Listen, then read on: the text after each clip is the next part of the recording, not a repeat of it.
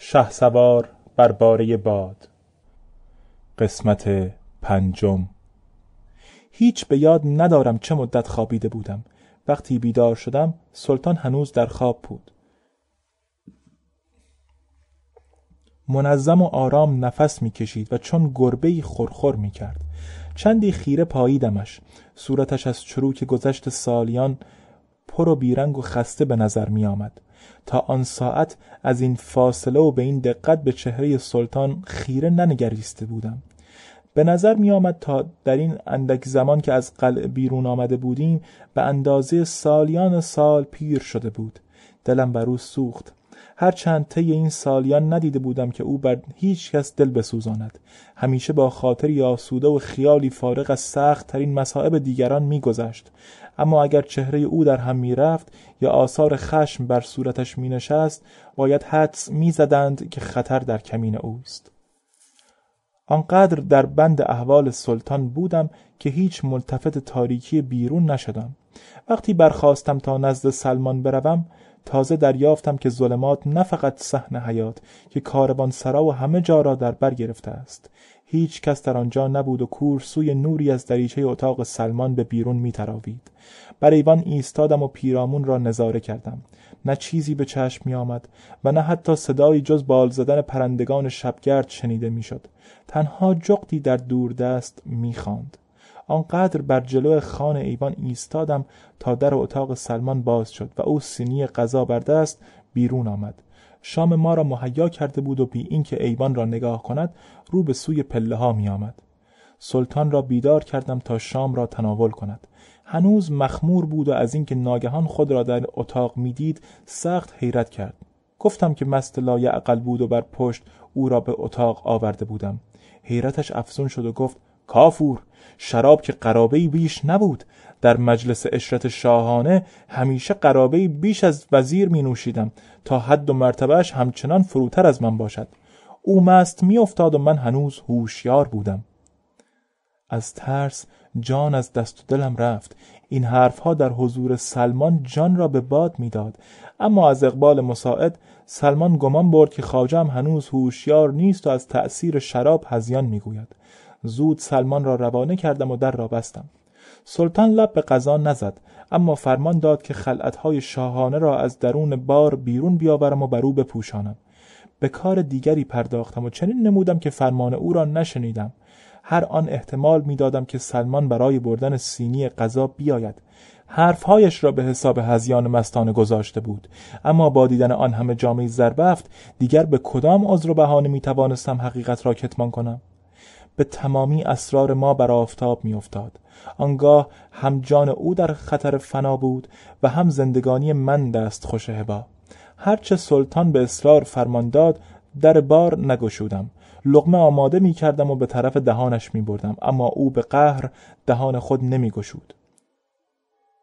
پس به ناچار لغمه را خود می خوردم. آنقدر این شیوه را پی گرفتم تا شام به اتمام رسید. ظرفها را در سینی چیدم و سینی را بردم پشت در در ایوان گذاشتم. سلطان خشمگین شده بود. من از جا نمی جنبیدم. تا اینکه سلمان آمد و ظرفها را برد. پس برخواستم و در اتاق را بستم. جامعه های زربفت و کفش جواهر نشان و تاج مرصع سلطانی را بیرون آوردم. چشمان سلطان با دیدن آن اشیا درخشید و برخاست. جامعه زربفتی به تن او پوشاندم. آن اندازه شادمان گشته بود که خود کفش جواهر نشان را به پا کرد. پس تاج را برداشت و بر سر گذاشت. درخواست کردم که بنشیند. گفت بر کدام تخت؟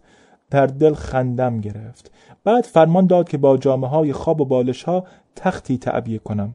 چون نمی‌خواستم بیش از این بیستد فرمان بردم. زود تخت لحافینه مهیا کردم. سلطان با ابهت و شکوه بر آن نشست و تکیه داد به دیوار دوغابی. به ناگهان احوال سلطان دگرگون شد. شکوه و عظمت از او ساطع میگشت. سرش را استوار نگه داشته بود و سینش را جلو داده بود. کف هر دو دست را بر برآمدگی زانو نهاده بود و خیره شده بود به من. بعد دست راستش را به آرامی بلند کرد و خطاب من با صدایی که شکوه شاهانه یافته بود گفت کافور از این ساعت تو وزیرمان هستی. بگذار آن مردک قلتبان برود به جهنم سیاه. توی وزیر کاردان دلخواه ما. سلطان پس از نصب من به وزارت امر و نهی درباره امور ولایت‌های قلمرو حکومتش را آغاز کرد. هر لحظه فرمان بر ازل حاکمی و نصب دیگری به جای او می‌داد. فرمان میراند که قلم و کاغذ آماده کنم و به کاتب بگویم که فرمانهایش را بنویسد و به اطراف و اکناف سرزمین بفرستم. من گفتم اما حضرت خداوندگار پس از نصب من به وزارت کاتبی دیگر در درگاه نیست. سلطان گفت تو هنوز آداب وزارت نمیدانی؟ در درگاه ما برخیز و سخن بگو. اما در باب کاتب مگر مسعود دبیر مرده است به او بگو بنویسد. اگر او مرده است به درک اسفل و سافلین به کافور تقریر می کنم شبی دیگر سلطان باز لباسها را خواست. در بار را گشودم فرمان داد تا تمام لباسهایش را بیرون بیاورم و بر بوریا نزد او بگسترانم. از بخت و اقبال خوش شام را خورده بودیم و سلمان ظرفها را برده بود و دیگر خطر بازگشت نبود. دو جامعه زربفت سیاه و قرمز بود. سلطان هر دو جامه را پوشید. این عمل او سخت مرا به حیرت فرو برد و ترس من از وضع روحی او تشدید شد. ترسی که از مدتها پیش به دلم افتاده بود. پس جامعه خز شوشتری بیگریبانی را بر آنها پوشید و شمشیری با غلاف قرمز و بند نقره‌ای سفید به کمر بست. دو تبرزین زرین به بندهای دو طرف سینش بست و سرانجام دستور داد تا تاج گوهر نشان را که دو رشته گوهر منظوم بر گرد آن کشیده بودند بر سرش بگذارم. تاج قدری گشاد بود. لنگی کهنه یافتم و بر سرش بستم تا تاج بر آن بایستد به زحمت برخاست اما زود بر تخت افتاد. تخت که نه جامعه خواب ماد و تن. قصد داشت که برود و در آینه کوچکی که بر تاقچه بود خود را بنگرد. چون نتوانست از تخت برخیزد فرمان داد تا آینه را نزد او ببرم. تا آینه را پیش روی او گرفتم به خشم فریاد برآورد. ابله این چگونه تاج بر سر گذاشتن است؟ چرا تاج را وارونه گذاشته ای تاج را برگرداندم. دستش را بالا برد و به درفش ها اشاره کرد. دو درفش بود. یکی سفید و دیگری زربفت. پدرم می گفت که خود به چشم دیده بود آن روزی را که رسول خلیفه آمد و خلعتها و عهد و لبا آورد. رسول خود این دو درفش را به دست سلطان داد. درفش سفید به نشانه تسلط بر شرق و درفش زربفت علامت سلطنت بر غرب. درفش ها بلند و سنگین بودند و او هر دو را می‌خواست. هر دوگان را یک به یک بردم و به دستش دادم. باز کوشید تا برخیزد و درفش ها را برافرازد اما نتوانست حتی نشیمن از تخت لحافینه خود بردارد. هر دو درفش را به دو دست محکم گرفته بود. اگر به جد میکوشید درفش سفید را راست نگه دارد درفش زربفت کج می‌شد. و اگر زربفت را استوار و محکم می‌گرفت درفش سفید رو به زمین می‌رفت.